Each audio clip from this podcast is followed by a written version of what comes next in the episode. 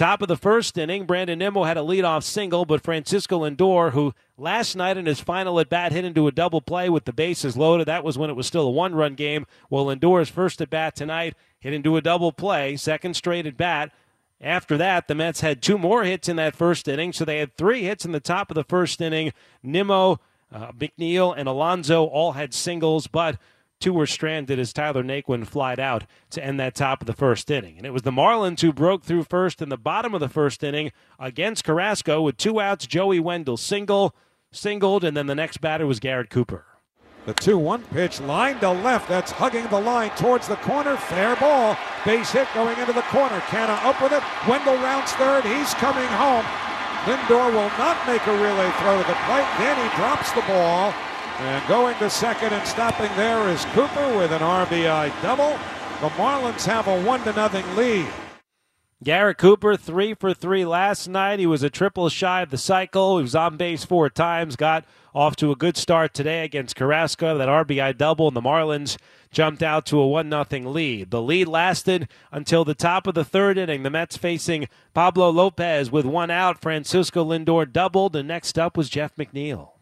Lopez stares at Lindor, now comes home to McNeil, and a line drive to right field. Anderson coming on, won't get it. Base hit, plays it on a hop. Lindor to the plate. Anderson with a great arm, but the ball is dropped by Stallings. Going to second is McNeil, puts on the brakes, hangs on there with a base hit, and a run batted in. Lindor scores to make it one to one.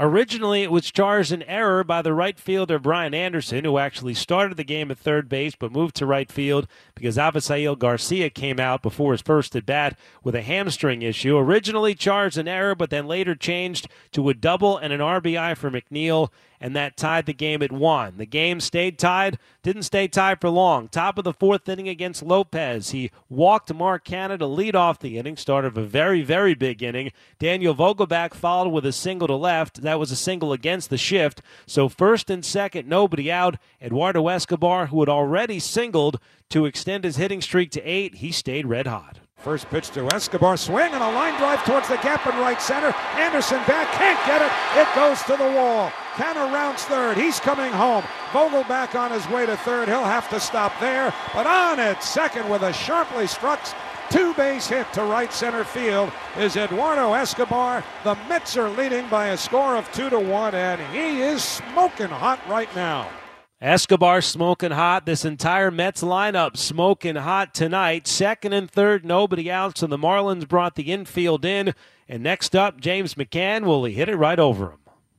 Well, James McCann, the batter, with the infield up. All four of them. First pitch Little pop up behind first base along the line. Anderson after it. Can't get it. Base hit. Vogelbach scores from third. Going to third and stopping there is Escobar. And on at first with a bloop single over towards the right field line is James McCann. And the Mets have a 3 to 1 lead. Still nobody out with the Mets up 3 to 1. So now the top of the order Lopez against Brandon Nimmo. And Nimmo walked. So the bases were loaded. Nobody out. Next up, Francisco Lindor. Oh, one to Lindor. Hit hard. A base hit going into right field. Escobar scores. McCann will be held at third. Anderson fires into the cutoff man Diaz. The bases remain loaded. It's an RBI single for Francisco Lindor. The Mets just keep the line moving. It is 4 to 1 New York. RBI number 90 for Lindor. So he had a couple of hits after that first inning double play. 4 to 1 the lead. Bases were still loaded. Jeff McNeil was next against Pablo Lopez, who he has had a ton of success off of. Full count, McNeil hit a ball down the left field line into foul territory. The catch was made, though, by the left fielder Berti. Ended up being a sacrifice fly. James McCann scored. Mets were up 5 to 1. Alonso was next. He hit a rocket to left field, but right at the left fielder Berti. So that was out number two. Tyler Naquin was next. He walked, so the bases were loaded again, and Don Mattingly saw enough from Pablo Lopez. He wanted Lopez to try and get out of that inning, but Lopez walked three batters in the inning. He was done. Left hander Andrew Nardi came on with the bases loaded, and he faced Mark Canha. One and two the count. Here's the pitch. Swinging a high fly ball to left, pretty deep. Berti going back at the track, at the wall. It's gone! A grand slam for Mark Canha. And the Mets have broken this baby open in the fourth inning. They have eight runs in in the fourth. It is nine to one New York as Mark Canha hits a grand slam. Smash of the game, Mark Canha's Grand Slam, the first of his major league career, presented by Smashburger, 100% certified Angus beef burgers, fried shakes, and more. The fifth Grand Slam for the Mets this season, the first since Daniel Vogelbach did it on August 3rd in Washington. 12 batters in all came to the plate for the Mets in that fourth inning. They scored eight runs on six hits.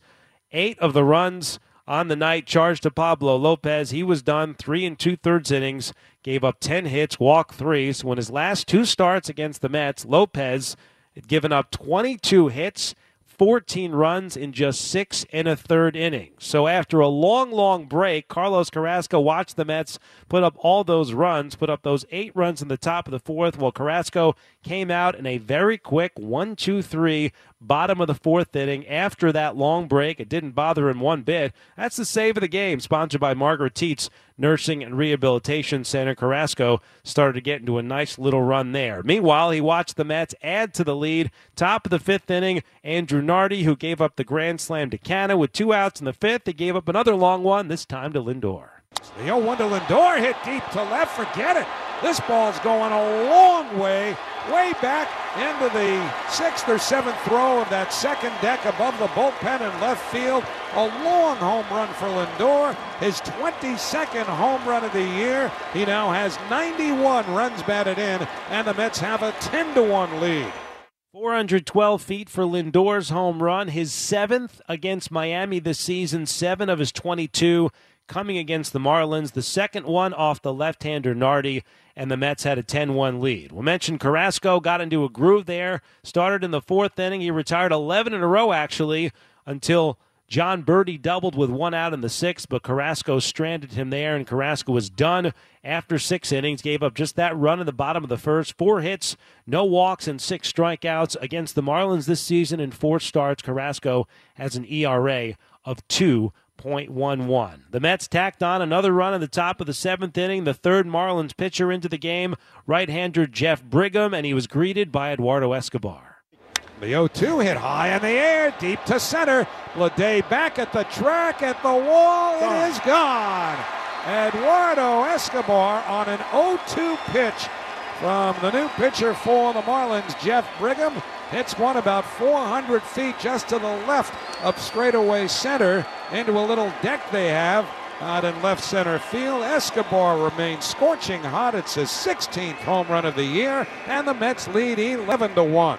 417 feet for Escobar's home run during this eight game hitting streak. He is 14 for 27. So he had a single, a double, and a home run. He had the cycle earlier this season, had another chance for the cycle tonight, did get one more at bat, but he flied out to right field. Lindor also had a chance for the cycle. He had a single, double, and a home run. His last at bat, he grounded out. Buck Showalter did get Lindor out of the game. Also, Alonso and Nimmo got them off their feet for the final couple of innings. It was Bryce Montes de Oca who came out to pitch the seventh for the Mets, hit 101 on the gun, gave up a run on three hits. Trevor Williams allowed a run to score. It was a wild pitch on a strikeout as Williams pitched the eighth inning, and Alex Claudio pitched around a two out walk in a scoreless ninth, and that wrapped things up here in Miami tonight. The Mets beat the Marlins 11 to 3. They are 88 and 52. And